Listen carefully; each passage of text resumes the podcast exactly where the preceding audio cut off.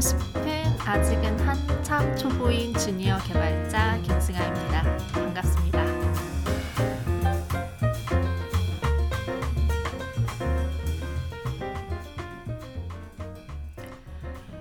요즘 대세는 역시 코딩이 아닌가 싶습니다. 워낙 취업하기가 힘든 와중에 개발업계에서는 하루가 멀다 하고 구인난을 호소하고 있죠. 자연스럽게 나도 코딩 한번 배워볼까? 혹은 나도 개발자로 취업해볼까? 생각하시는 분들이 많으시리라 생각합니다.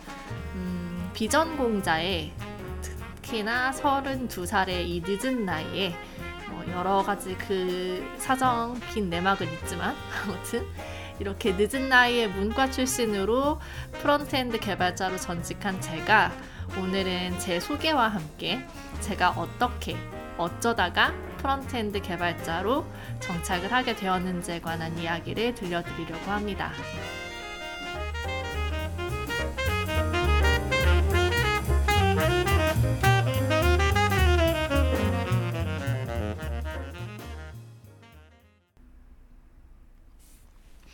네. 어, 지금 이게 녹음이 잘 되고 있는 게 맞나? 아, 실은 지금 이게 제 첫 팟캐스트 녹음이에요. 그런데 이 지금 제가 맥북의 그 가라지 밴드 앱에서 지금 녹음을 하고 있거든요. 근데 제가 가라지 밴드 쓰는 게 오늘 지금 처음이어가지고 너무 낯설고 뭘 어떻게 건드려야 이게 뭐 녹음이 잘 되는지 어쩌는지 잘 모르겠네요. 네. 개발자이긴 하지만 컴퓨터에 많이 낯섭니다. 네. 어, 네. 그래서 앞서서 소개말에 언급을 살짝 하긴 했는데, 오늘은 제가 어쩌다가, 그리고 어떻게 frontend 개발자가 됐는지, 그리고 제 소개, 이제 간단하게 그렇게 해, 해보려고 합니다. 네. 어, 진짜 이거 어색하네요. 네. 어, 제 인생이 되게 다이나믹해요. 다이나믹하고 굉장히 버라이어티하게 펼쳐지고 있는데, 실은 이제 제 첫 직업은 공무원이었거든요. 네, 7급 공무원 출신입니다, 제가. 이제 공무원 하다가 이제 또 뭐, 그냥 일반 회사원으로서도 이제 한 몇 달 근무하다가 학원 강사 일도 잠깐 했었고요. 뭐 이것저것 하다가 이제 개발자가 됐죠. 32살의 이 늦은 나이에. 네. 그 제 인생에 관한 정말 그 하드코어하게 제가 어떻게 살아왔는지를 듣고 싶으신 분들은 그 팟캐스트에 보면 그 뇌부자들이라는 팟캐스트가 있어요.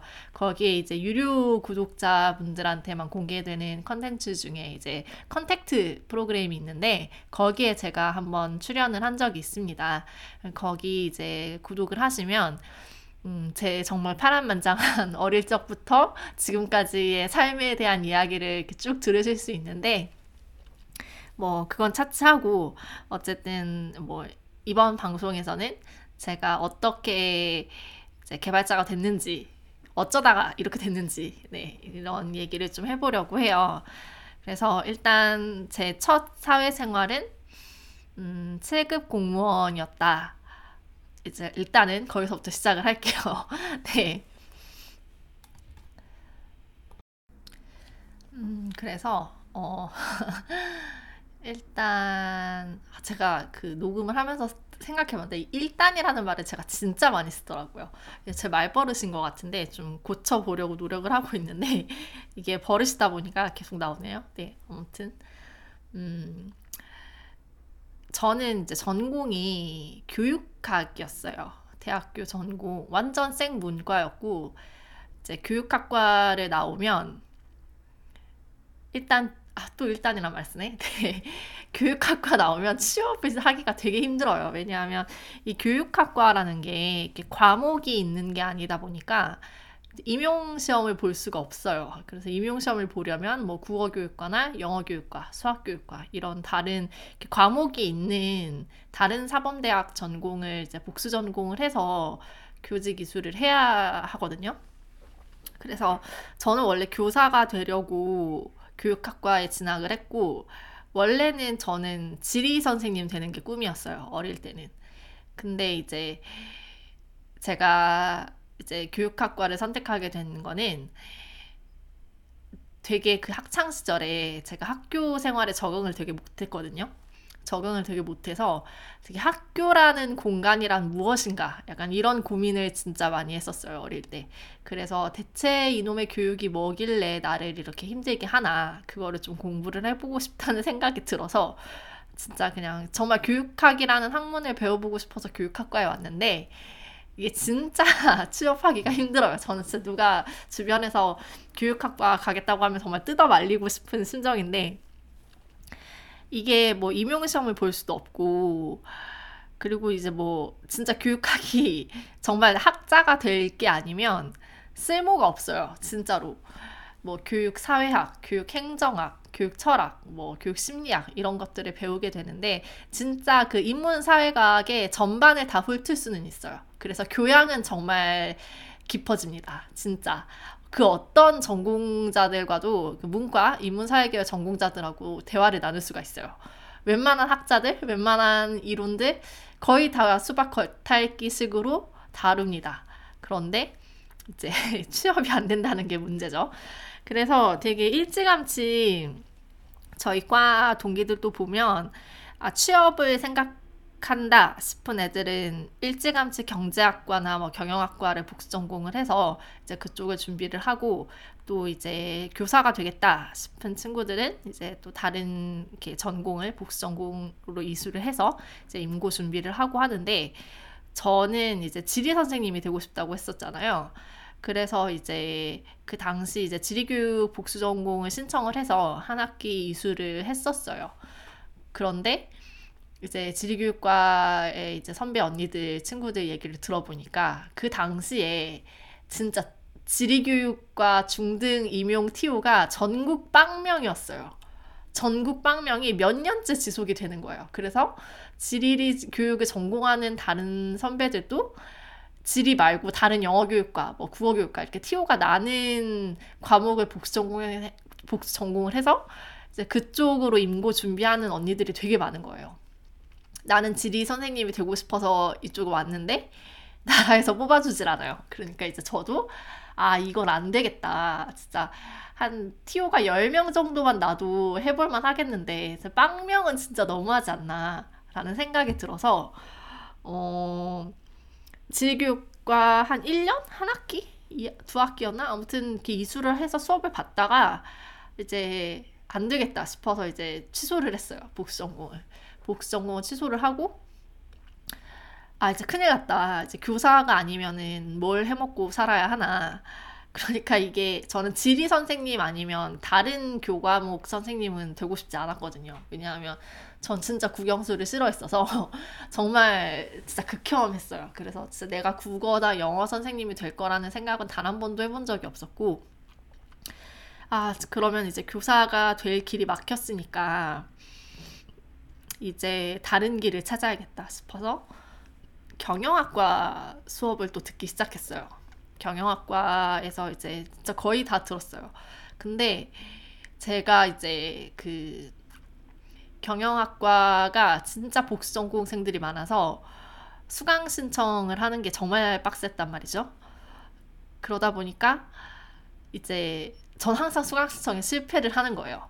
그래서 되게 인기가 많은 마케팅 뭐 이런 쪽 수업은 거의 못 듣고 진짜 그 수강생들이 많이 없는 그러니까 정말 널널한 수강 신청이 쉬운 그런 과목이 회계학 과목이었어요. 그래서 회계 과목을 좀 많이 듣게 됐어요. 그런데 회계를 공부하는데 이게 너무 재밌는 거예요, 생각보다. 그래서 와 이거 재밌네 그리고 되게 성적도 되게 잘 받았어요 되게 뭐 중급 회계 이런 것들은 이제 뭐 CPA 준비하는 사람들만 듣는 수업이다라고 해서 학점 받기 힘들다라고 했지만 저는 진짜 다 A뿔 받고 되게 그냥 회계가 너무 재밌는 거예요 그래서 아, 내 길은 회계인가? 싶어가지고 CPA를 준비해볼까라는 생각도 했었어요. 그런데 이제 결정적으로 제가 이제 CPA를 준비하지 못한 이유는 이제 집에 돈이 없어서 네, 모아놓은 돈으로도 좀 힘들 것 같다. 그러니까 이게 스페인은 공부해야 될 양이 굉장히 많잖아요. 그래서 뭐 학원도 다녀야 되고 하는데 그걸 준비할 만한 돈은 없겠다라고 생각해서 이제 스페인 준비를 하려다가 포기했어요. 그냥 마음만 먹고 아, 저 회계 재밌다. 회계 재밌다. 이렇게만 생각을 하고 이제 그러고서 이제 경영학 복전공을 하다가 이게 경영 이게 회사 취업도 그냥 막연하고 이렇게 막 하고 싶다는 생각이 들지 않는 거예요. 그때 당시에는. 그러니까 뭔가 회사에 취업을 하려면 나라는 인간을 이렇게 예쁜 상품으로 포장을 해서 팔아야 되잖아요. 이제 면접장에서 자기소개서도 그렇고. 근데 그게 너무 하기가 싫었어요. 제가 진짜로. 그래서 아, 이게 취업도 내 길이 아닌 것 같고, 아, 결국 그냥 임고가 답인가 싶어서 이제 그때 대학교 3학년이었는데, 아, 진짜 난 취업은 또 아닌 것 같다 싶어서 또 경영학 복수 전공을 취소를 하고, 이제 교육학과는 이제 그 도덕윤리 연계 전공을 그때 이제 복수 전공으로 이수를 할 수 있었어요. 그러면 이제 예를 들어서 국어 교육과 복수 전공 필수 이수 학점이 뭐 51학점이다 하면 이제 윤리 교육 전공은 이제 36학점만 들으면 이수가 되는 약간 교육 교육학과랑 교육공학과 그리고 철학과만 이제 복수 전공이 가능한 그런 전공이었거든요. 그래서 일단 이거라도 해보자 해서 또 윤리교육, 도덕윤리교육을 또 연계 전공을 신청을 해서 실제로 임용시험 준비까지 했었어요. 윤리 과목으로. 그런데 그런 거 있잖아요. 이제 그 이제 도덕윤리 과목으로 임고 준비 한 4개월 정도 했는데 이제 그 공부를 하던 중에 제가 교생 실습을 나가게 됐거든요. 교생 실습을 나갔는데 아 진짜 이건 아닌 것 같아 싶은 거예요. 아 진짜 이거는 아니다. 정말 그 교생 실습 한 달이 저한테 너무 힘들었어요.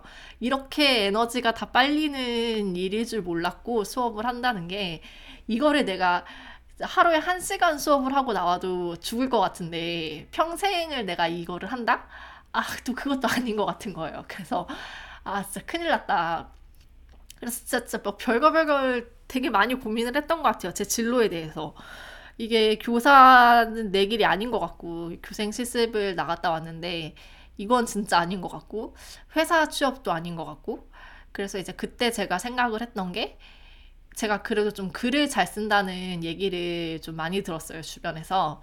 그래서 글을 잘 쓰는 게 그나마 내 강점인 것 같으니까, 글로 먹고 살 수 있는 직업이 뭐가 있을까 해서 또 기자 시험 준비를 또 했어요. 그때 제가 진짜 그 신촌에 그 한겨레 교육문화센터라고 있거든요. 줄여서 한터라고 부르는데 이제 거기서 진짜 그 언론사 입사 준비 교육을 실제로 받았었어요. 어, 한 네 달 정도 진행되는 수업이었는데 그 거기 학원 다니면서 이제 글 쓰는 방법도 제대로 익히고 그래서 이제 기자 시험 준비도 막 열심히 했었어요, 진짜로. 실제로 그 한겨레 교육문화센터 수업에서 글 잘 쓴다는 칭찬도 여러 번 들어봤고, 음, 근데 이제 스터디를 이제 또 하게 되잖아요. 이제 기자 준비를 하려면 주로 이제 스터디 위주로 공부를 하게 되는데, 이게 기자가 되고자 하는 사람들, 정말 기자가 되고 싶어 하는 주변의 언니, 오빠들을 보면, 진짜 뭔가 세상을 바꾸고 싶어 하는 마음이 있거나 아니면 세상을 향해서 내가 던지고 싶은 메시지가 좀 확고하게 있는 분들이 많았어요. 근데 저는 그런 건 또 아니었거든요. 그러니까 이게 아무리 글 잘 쓴다는 칭찬을 받아도 아, 내가 과연 또 기자가 될 수 있을까? 현업 만약에 진짜 붙는다고 해도 내가 과연 저렇게 열정적으로 뭔가 진짜 취재를 하고 탐사 보도를 하고 그렇게 해서 이렇게 일을 할 수 있을까? 그리고 궁극적으로는 저런 사람들과 내가 어울릴 수 있을까? 이런 생각을 또 많이 했던 것 같아요. 그래서 아, 또 이것도 제 일이 아닌 것 같은 거예요. 진짜 제가 고민을 많이 했죠. 진로에 대해서 정말 방황을 많이 했어요. 그러다가 이것도 저것도 안 돼서 이제 결국 공무원 시험을 준비를 하게 됐죠. 근데 이제 공무원 시험도 이제 쭉 이제 훑어보는데 저는 일반 행정직이 아니라 감사직 공무원 출신이에요. 그래서 이제 감사직 시험을 준비를 했었는데 이제 제가 그래도 대학에서 배운 게 회계학이랑 경영학이잖아요. 근데 이제 감사직 직렬에서만 유일하게 그 회계학이랑 경영학 시험을 봤어요. 그때 당시에는 지금 시험은 어떤지 모르겠어요. 공무원 시험이 또 많이 형태가 바뀌었잖아요. 근데 그때 당시에는 회계학과 경영학을 보는 과목이 감사직이 유일했고 또 저는 회계학에 자신이 있었고 그리고 뭔가 감사직 하면 되게 멋있어 보이잖아요. 진짜 세상에 정의를 구현할 수 있을 것 같은. 그래서 아 뭔가 이 일을 하면 내가 진짜 세상에서 가치 있는 사람이 될 수 있겠다라는 그런 환상 환상을 품었던 것 같아요. 그래서 아 나는 이 길이 내 길인 것 같다 싶어가지고 이제 감사직 공무원 시험을 준비를 했고 실제로 저는 또 유공자 가산점이 있어서 굉장히 좀 수월하게 합격을 한 편이에요. 1년 만에 필기를 붙었지만 이제 면접에서 떨어지고 이제 면접에서 떨어지고 나니까 되게 또 무섭잖아요. 그래서 이제 2년 차 때는 일반 행정직이랑 감사직을 같이 준비를 했었어요. 실제로. 그래서 어, 유공자 가산점의 buff를 받아서 실제로 서울시 행정직 7급, 일반 행정직 7급도 필기를 붙었었어요. 근데 또 면접에서 떨어졌어요. 진짜 제가 공무원 면접만 두 번을 떨어진 사람이에요. 근데 이제 어쨌든 최종적으로 이제 국가직 감사직렬에 합격을 했고요. 2년 만에 합격을 했죠. 그래서 이제 들어가서 이제 일을 하게 되는데 이게 막상 들어가서 일을 하다 보니까 진짜 제가 생각했던 거랑 너무 다른 거예요. 너무 일하는 게 다르고 그리고 제가 감사에 재능이 없어요. 그러니까 이제 감사라는 게 이제 다른 사람의 잘못을 지적하는 일인데 저는 무엇을 봐도 지적할 거리를 못 찾겠더라고요. 다 그냥 이해가 되고 다 뭐 사람 사는 일인데 뭐 이 정도 잘못할 수 있는 거 아닌가. 그리고 이제 감사라는 게 요새 이제 워낙 행정이 투명해져서 이렇게 예전처럼 이렇게 막 공무원들이 작당하고 이렇게 막 횡령을 일삼거나 막 이렇게 그런 불의를 저지를 수 있는 환경이 아니에요. 그래서 정말 그 감사를 나가도 이렇게 뭐 지적거리를 못 찾고 오는 거예요. 항상 이제 뭔가 건수 저희 그 안에서 이제 건수 잡는다라고 표현을 하는데 건수를 잡아야 되는데 저는 못 잡겠는 거예요. 그거를 진짜로. 그래서 굉장히 그때 자괴감이 많이 들었고 어, 약간 좀 뭐랄까요. 그러니까 남을 지적해야 하는 일인데 나도 이렇게 일을 제대로 잘 하지 못하는데 나도 항상 일 못해서 항상 과장님한테 혼나고 지적받고 이러는데 내가 과연 다른 사람을 지적할 깜냥이 되나? 이런 죄책감이 들었었고 또 이제 한편으로는 이제 다른 사람을 지적하는 일이 이 조직의 업무인데 내가 그거를 제대로 못하고 있으니까 또 조직의 민폐가 된다는 생각을 참 많이 했었어요. 그래서 죄책감이 진짜 많이 쌓여가지고 그때는 진짜 제가 실제로 우울증을 정말 심하게 알았었고 어느 정도로 그때 우울증이 심했었냐면 진짜 막 이렇게 길을 걸어가는 것도 못 해가지고 걸어갈 기력이 안 나는 거예요. 그래서 길을 좀 이렇게 다섯 걸음 걸어가다가 길에 벤치가 있잖아요. 그럼 그 벤치에 들어 누웠어요. 들어 누워서 막 한참을 있다가 다시 좀 기력이 났다 싶으면 일어나서 또 걷고 또 막 지하철에서도 그냥 그냥 맨바닥에 그냥 털썩 주저앉아 버리고 그러니까 막 일상생활이 안 되는 거예요. 그러니까 우울증이 진짜 심하게 왔어서 처음에는 이제 출근길 퇴근길에 맨날 우는 거로 시작을 했다가 이제 나중에는 울 기력조차 나지 않고 밥도 못 먹고 정말 죽고 싶다는 생각만 드는 거예요. 진짜로. 이게 우울증을 겪어보신 분들은 아실 텐데, 정말 죽고 싶다는 생각이 정말 강렬하게 막 이렇게 충동처럼 이렇게 막 확확 올라와요. 그래서 진짜 길 가는데 차도에 확 뛰어들고 싶은 생각, 지하철에 확 그냥 뛰어들고 싶은 생각이 막 들고, 이렇게 가만히 집에 혼자 있으면, 이렇게 전선줄 이제 콘센트에 이렇게 늘어져 있는 걸 보잖아요. 그러면은 그 전선줄로 제 목을 막 이렇게 쪼르고 싶은 충동이 막 일고 진짜 막 그냥 죽고 싶다는 생각만 늘 했었던 것 같아요. 그래서 아 진짜 이렇게는 못 살겠다. 진짜 죽 죽을 것 같았어요 그때는.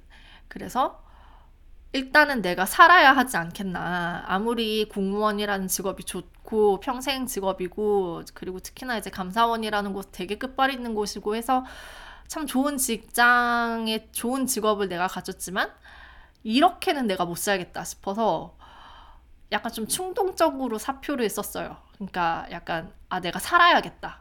내가 여기서 하루만 더 일을 나가면 죽을 것 같다. 라는 생각이 들어서 정말 아무런 계획 없이 무계획으로 어, 사표를 던졌어요. 사표를 던지고 나와서 저는 이제 그래도 학창 시절에 공부를 잘했으니까 제가 공부를 좀 잘했거든요. 학창 시절에 성적이 좀 좋았습니다. 그래서 학원 강사라도 하면 돈을 벌 수는 있지 않을까 싶어가지고 처음에는 이제 아, 학원 강사가 되겠다. 라고 해서 이제 뭐 해, 뭐든 그냥 돈을 벌 수는 있겠지라는 마음으로 이제 사표를 던지고 나와서 막상 사표를 던지고 나오니까 또 진짜 그 매달 받는 월급이 딱 끊기잖아요. 끊기는 거잖아요. 그러니까 또 엄청 불안해지는 거예요. 그래서 우울증이 더 심해지는 거예요. 이게 불안해져가지고. 그래서 뭐라도 일을 해야겠다 싶어서 이제 정말 죽을 것 같아서 사표를 쓰고 나왔는데 이제 제대로 쉬지도 못한 채로 바로 다음 직장 일을 구해서 갔던 게 이제 목동에서 이제 학원 일을 하는 거였어요. 근데 제가 그때 너무 상태가 안 좋았다 보니까 학원 강사 일은 밤낮이 바뀌는 일이거든요. 그 남들이 잘 때 수업 준비를 하고 남들이 이제 활동을 할 때 잠을 자야 되는 그런 직업이에요. 그러다 보니까 계속 설사를 하더라고요, 제가. 이게 설사가 멈추지 않고 계속 헛구역질 나고 진짜 몸이 완전 망가지는 사태가 와가지고 한 달 조금 일하고 결국 거기도 그만뒀어요. 그러니까 진짜 제가 너무 몸이 아파가지고 이제 더는 일을 못하겠다 싶어서 이제 사표를 쓰고 또 나오고 그러고 한 세 달 정도를 쉬었던 것 같아요. 퇴직금 까먹으면서. 아, 진짜 큰일 났다. 어떡하지? 그때 나이가 서른이었는데, 아, 어떡하지? 돈을 벌어야 되는데, 우울증은 낫지도 않고, 그래서 이제 무작정, 이제, 퇴직금을 거의 다 까먹을 때쯤 해서 또 돈을 벌어야 되니까, 그냥 무작정 그냥 스타트업 아무데나 또 이제 이력서를 뿌려가지고 취업을 했어요. 이제 스타트업의 이제 운영팀으로 들어가서 이제 일반 회사원 생활을 또 시작을 하게 된 거죠. 7개월 했어요. 7개월 하고 이제 그만뒀는데, 어, 그만두게 된 이유는 회사가 망했습니다.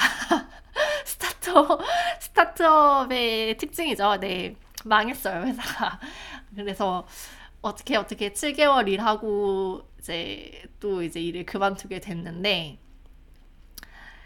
아 이제 또 또 이제 재취업을 해야 되는 상황인 거잖아요. 근데 이제 진짜 제가 그때가 근데 막 코로나가 터져서 한참 심했을 때였어요. 이제 제가 이제 무직 상태로 백수가 된 게 코로나 사태로 굉장히 이제 취업 문이 다 닫혀 있었을 상황이었는데 정말 제가 그때 잡코리아며 뭐 사람인이며 뭐 원티드 뭐 로켓펀치 온갖 구인 구직 사이트를 뒤지면서 올라오는 공고들은 다 썼던 것 같아요 서류를. 진짜.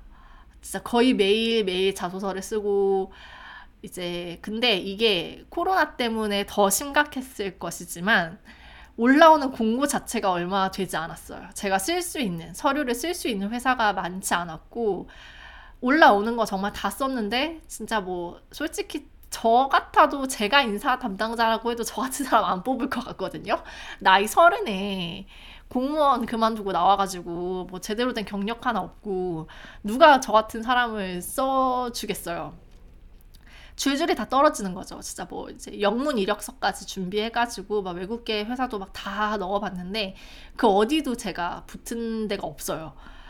이제 그렇게 몇 달을 다 이렇게 취준생, 백수 생활을 지내다가 이건 진짜 아니겠다 싶은 거예요. 이렇게 가다가는 진짜 평생 백수가 되겠다 싶은 생각이 들어서 어떻게 해야 되나 하는데 이상하게 많지? 진짜 취업문이 다 닫혔는데도 개발자 공고만큼은 계속 올라오는 거예요. 진짜. 개발자 공고는 쉬지 않고 올라와요. 새로운 게 계속 뜨고. 그래서 아, 내가 어쨌든 돈을 벌기 위해서는 내 능력과 그 회사의 월급을 교환할 수 있어야 하는 거잖아요. 그런데 나는 지금 가진 능력이 없고 회사는 이제 이런 능력을 가진 사람을 필요로 하고 그러니까 어쨌든 뭐 앞에서도 잠깐 얘기를 했지만 취업이라는 게 결국 나를 예쁜 상품으로 포장해서 잘 파는 행위잖아요.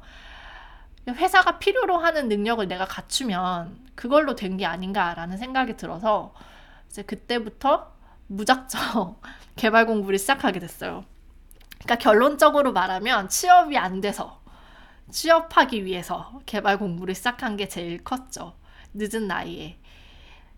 어, 진짜 개, 그 개발자, 지금도 뭐 구인난이 심각하긴 하지만, 진짜 개발자 정말 그 구하는 데가 너무 많고, 여기서는 나이나 성별이나 이전 경력들이 그렇게 크게 중요한 것 같지 않더라고요. 좀 찾아보니까. 아, 그래서, 아, 내가 7급 시험도 붙었는데, 그 어려운 것도 했는데, 내가 이거를 못할까. 뭐 하다 보면 되지 않을까 싶어서 진짜 무작정 인프런 강의 끊고 패스트 캠퍼스 온라인 강의 끊고 해서 무작정 진짜 HTML, CSS부터 공부를 시작한 것 같아요. 근데 이게 또 재밌는 게 뭐가 있냐면 제가 이제 대학교 때 회계학 공부를 많이 해놨잖아요. 그리고 이제 공무원 시험을 준비하면서도 회계학 을 이제 공부를 했었는데 제가 지금 일하고 있는 회사가 그 회계 ERP 만드는 회사예요.